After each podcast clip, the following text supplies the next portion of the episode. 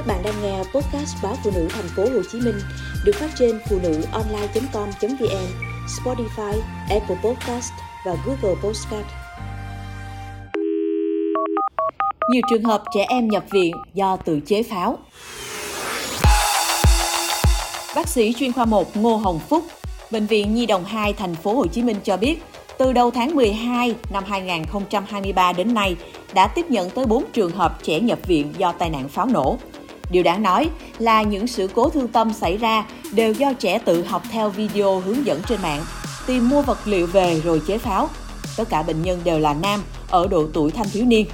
Cụ thể, sau khi xem hướng dẫn cách làm pháo trên mạng, em TT 14 tuổi, quê tỉnh Gia Lai, cho chất bột làm pháo đã mua trước đó vào máy xay sinh tố để xay. Bất ngờ, chất bột kia phát nổ, Tê bị thương rất nặng. Nghe tiếng nổ, người nhà chạy vào và vội đưa Tê đi cấp cứu tại bệnh viện địa phương. Do tổn thương phức tạp trên diện rộng nên Tê đã được chuyển đến bệnh viện Nhi đồng 2 ngay trong đêm. Các bác sĩ ghi nhận bệnh nhi bị vỡ nhãn cầu trái, dập nát bàn tay phải, có rất nhiều vết phỏng độ 2, độ 3 tại ngực, cổ, chân. Em đã được phẫu thuật lấy dị vật ở nhãn cầu, cắt lọc vết thương bị dập nát, tháo khớp cắt mỏm cục ngón tay 1, 2, 3 của bàn tay phải.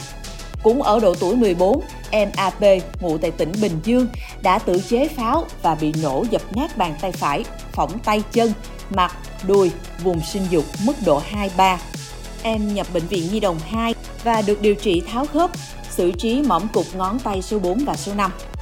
Còn bé trai 13 tuổi ngụ ở tỉnh Bình Phước vừa nhập khoa bỏng chỉnh trực bệnh viện Nhi đồng 2 cũng do tai nạn liên quan tới việc tự chế pháo.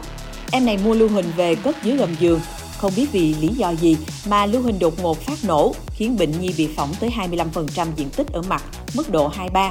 Ngoài ra, bệnh nhi còn phỏng ở cổ, tứ chi. Trường hợp thứ tư cũng là một thiếu niên tự chế pháo gây nổ, nhập viện trước thềm năm mới. Tâm lý các bệnh nhi hiện nay đang rất hoảng loạn. Tê cứ liên tục đưa bàn tay bị thương lên nhìn, rồi kêu khóc, gọi mẹ. Cậu bé bị sốc, không ngờ chỉ thử chế tạo pháo đón năm mới mà lại bị mất mấy ngón tay. Theo bác sĩ Ngô Hồng Phúc, vết thương do pháo nổ gây ra rất nghiêm trọng, nguy cơ tàn phế rất cao. Phỏng do pháo nổ rất sâu, vết thương thường dập nát nên phải trải qua nhiều lần phẫu thuật cắt lọc để điều trị. Như trường hợp của em T và em B đã bị tổn thương vĩnh viễn ở các ngón tay. Hiện nay vết thương mỏm cục của các em vẫn đang có dấu hiệu nhiễm trùng, tiền lượng ít nhất 2 tuần nữa, bệnh nhi này mới có thể xuất viện. Xương ngón tay đã không phát triển nhiều như xương ở chân nên mỏm cục theo thời gian sẽ tránh được nguy cơ bị tổn thương tiếp khi xương phát triển. Tuy nhiên, vết thương mỏng cục sẽ hình thành sẹo xấu gây co kéo, làm hạn chế khả năng vận động của bệnh nhi sau này. Xử trí ban đầu đúng cách sau tai nạn xảy ra cũng góp phần quan trọng cho việc cứu chữa trẻ. Sơ cứu vết thương phỏng pháo nổ cũng tương tự các vết phỏng do nhiệt gây ra. Cần giúp nạn nhân rửa sạch vết thương dưới vòi nước sạch, sau đó băng bó lại bằng gạt và nhanh chóng đưa đến cơ sở y tế gần nhất. Bác sĩ Ngô Hồng Phúc không khỏi nặng lòng khi chứng kiến những bé trai đang tuổi ăn tuổi lớn, ngây thơ, phía trước là cả tương lai rộng mở, mà chỉ vì giây phút hiếu kỳ, nghịch dại khiến bản thân chịu những thương tật nghiêm trọng. Qua các trường hợp tai nạn thương tâm kể trên, bác sĩ cảnh báo phụ huynh và nhà trường cần có biện pháp giáo dục, định hướng, hướng dẫn các em khi sử dụng Internet.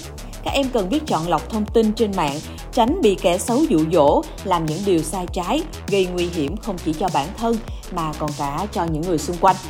Điều rất đáng lo là chỉ cần lên mạng xã hội, gõ từ khóa cấp chế pháo là hiện hàng loạt video hướng dẫn.